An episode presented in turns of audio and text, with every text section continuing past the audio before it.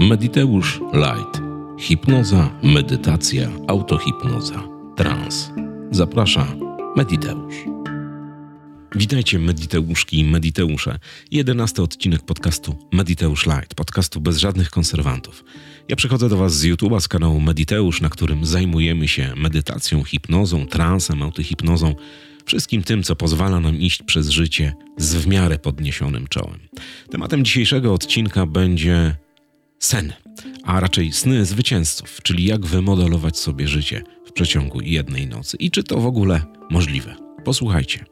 Możliwe, możliwe, możliwe. Już Wam tłumaczę o co chodzi. Jest taka technika, która ma naprawdę setki, a może nawet śmiem twierdzić tysiące lat programowania sennego, czyli wizualizacji podczas snu i zadawania pytań swojej podświadomości na temat problemu lub na temat jakiegoś challenge'u, który mamy do wykonania. Nasza podświadomość podczas snu nie jest atakowana bodźcami, które pochodzą od ego. Nie ma tych wszystkich bodźców telewizyjno, internetowo, książkowo, radiowo, zewnętrznych. Ona jest w takim wychillowanym e, stanie i pracuje cały czas, bo, bo tak jak wasze serce, wasz mózg, wasza podświadomość, one funkcjonują przez całe wasze życie, od momentu narodzin do momentu, aż zajmiecie pozycję horyzontalną, bezpieczną.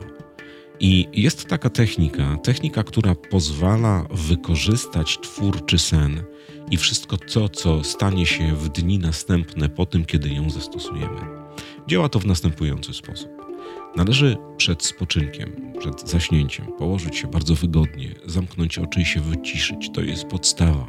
Możemy to uczynić przez sesję oddechową, możemy oddychać w taki sposób, jaki znacie ze wszystkich transowych nagrań, które są na kanale Mediteusz.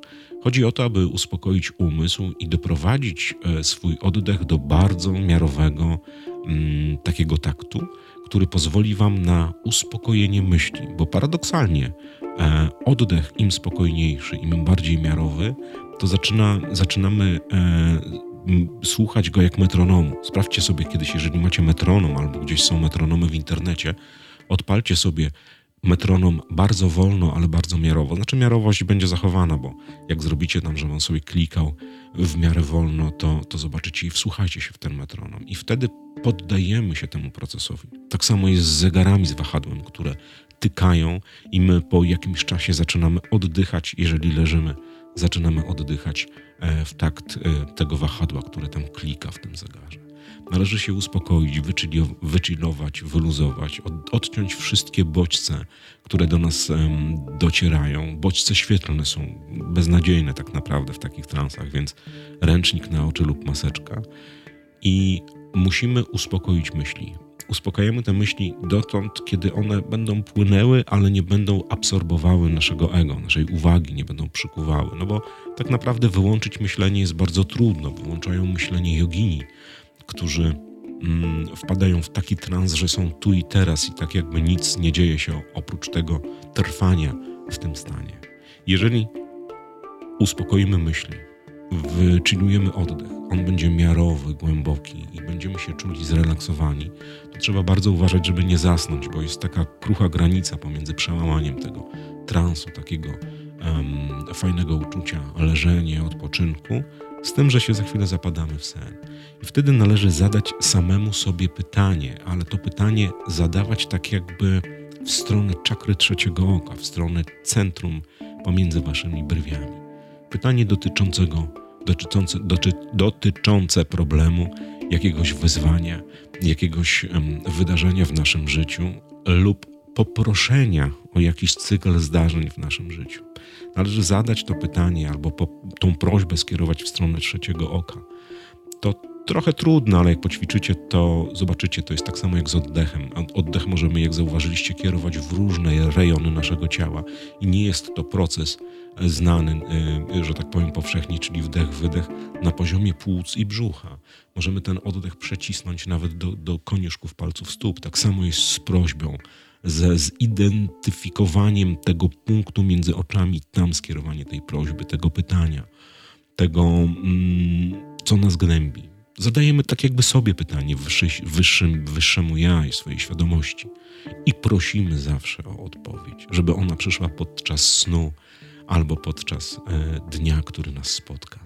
I wydawałoby się, że jest to wręcz niemożliwe, bo jesteśmy ludźmi i jakby, no jak, przed snem możemy sobie zadać pytanie do środka czoła i dostaniemy odpowiedź. Otóż tak, często zdarza się tak, że otrzymujemy znaki, otrzymujemy sen, który jest snem, który wstajemy rano i nam otwiera głowę i wiemy, co mamy zrobić.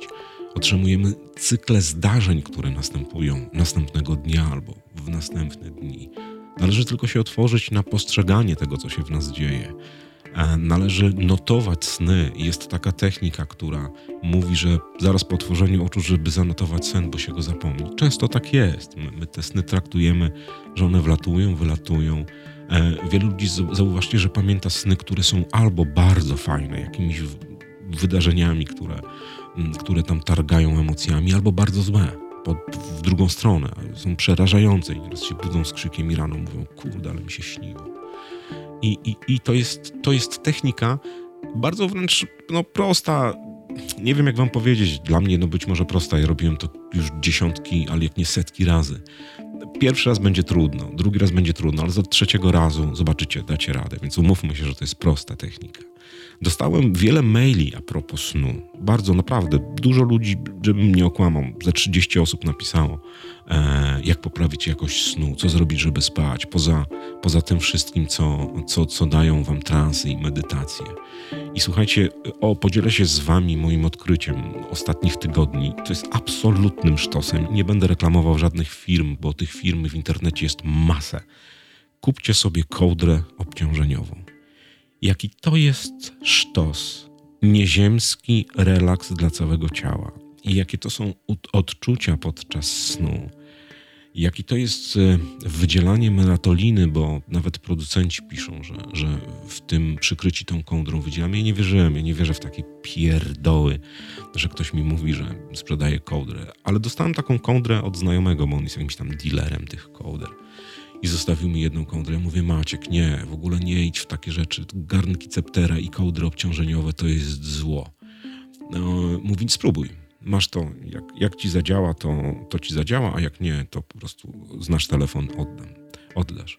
Słuchajcie, ja jestem pod wrażeniem. Kupiliśmy już drugą kołdrę obciążeniową dla mojej towarzyszki małżonki, bo odczucia, jakie idą podczas snu, gdy śpimy pod tą kołdrą, są, to, to jest jakiś, jakiś absolutny sztos. Budzicie się wypoczęci przede wszystkim, budzicie się z jasnym umysłem.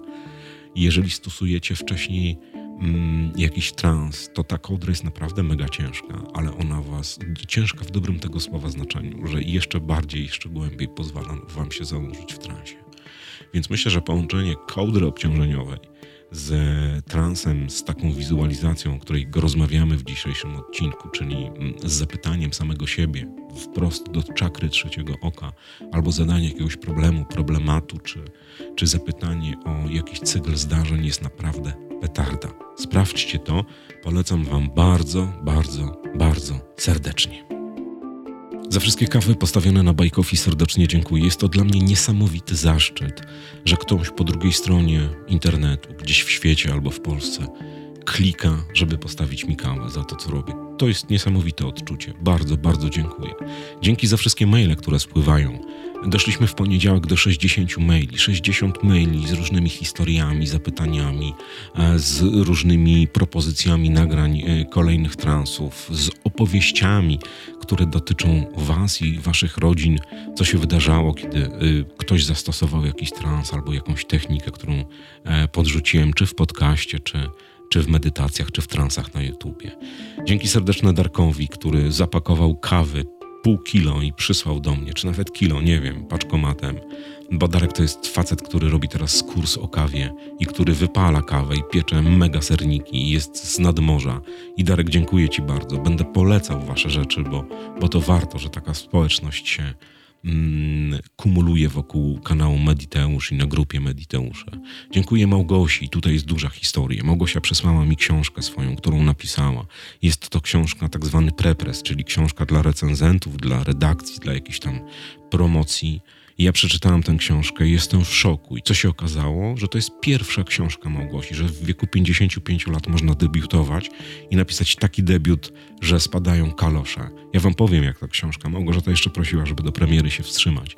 Ale jak, um, jak już będzie premiera, jak już będzie ona w sklepach, księgarniach, to wam powiem i pobiegnijcie i kupcie albo wypożyczcie, bo to mi zdruzgotało głowę.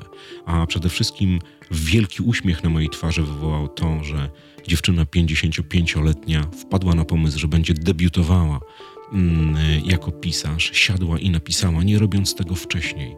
I te story jest tak porywające, tak wciągające, że życzę naprawdę wyjadaczom, którzy mają na swoim koncie po 5-6 pozycji, żeby pisali takim językiem i tak wciągającą opowieść jak Małgocha. Małgocha, pozdrawiam serdecznie, trzymam kciuki, wszystko się uda.